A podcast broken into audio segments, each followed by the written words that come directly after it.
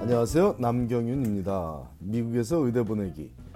오늘은 그 94번째 시간으로 의대로부터 합격 통지를 받으면 어떤 조치를 해야 하는지에 대해 알아보기로 하겠습니다.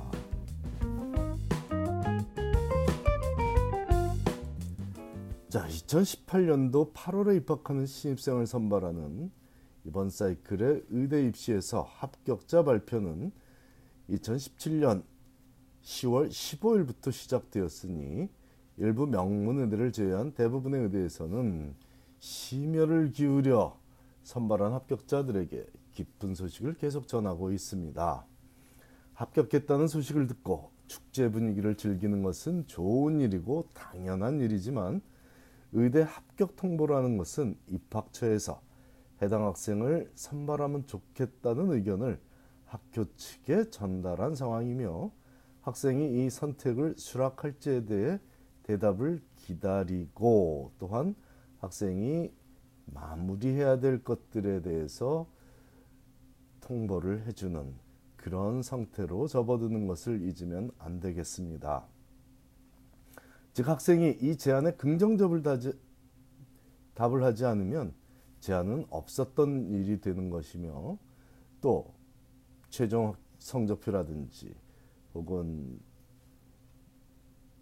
범죄 사실 조회라든지 뭐 이런 절차들을 모두 다 밟아야 됩니다. 이 발, 절차들이 밟혀지지 않는다면 합격에 대한 제안은 마무리가 되지 않아 결국은 진학이 불가능하게 되는 거죠. 자, 작년 이맘때는 필자가 지도한 학생이 잔스 홉킨스 의대에서 받은 합격 통지서를 공개하여 여러 가정에서 그 문구를 직접 보며 참고하게 했듯이 올해는 12월 중순 현재 필자가 지도한 학생이 마운 사이나이의 아이칸 의대에서부터 받은 합격 통지서를 소개하며 중요한 내용을 함께 살펴보기로 하겠습니다.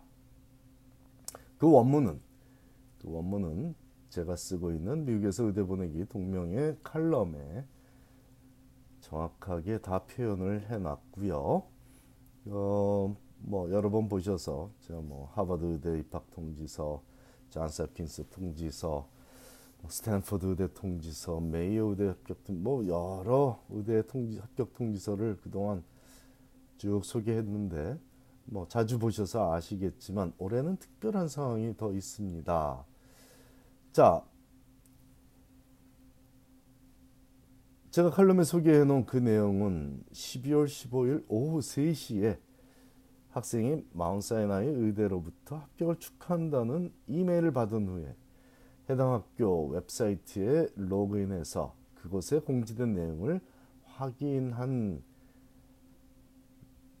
내용입니다.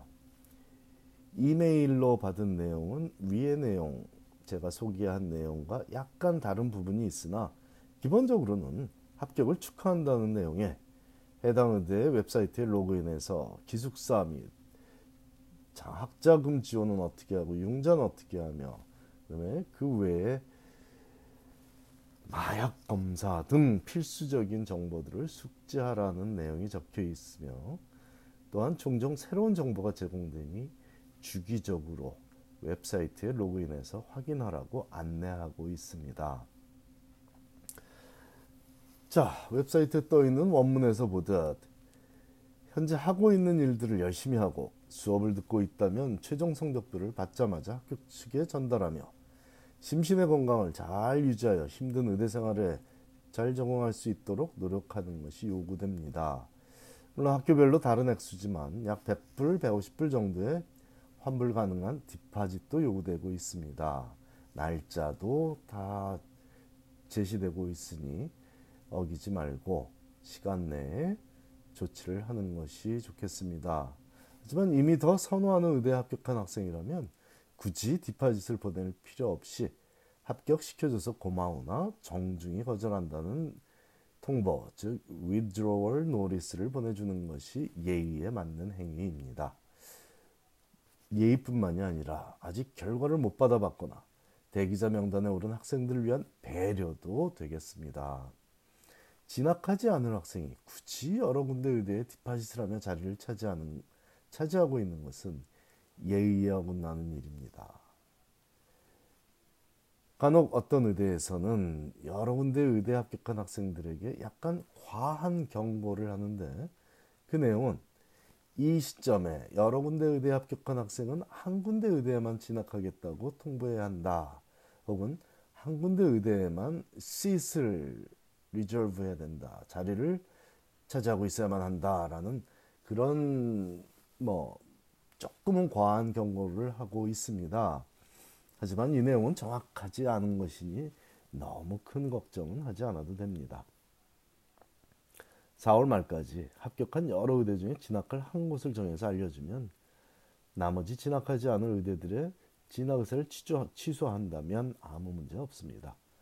마음의 결정을 못하겠다면 그때까지 기다려도 되지만 이미 마음의 결정을 한 학생이라면 지금이라도 의사 표시를 정확하게 하는 것이 예의이고 복된 일이 되겠습니다.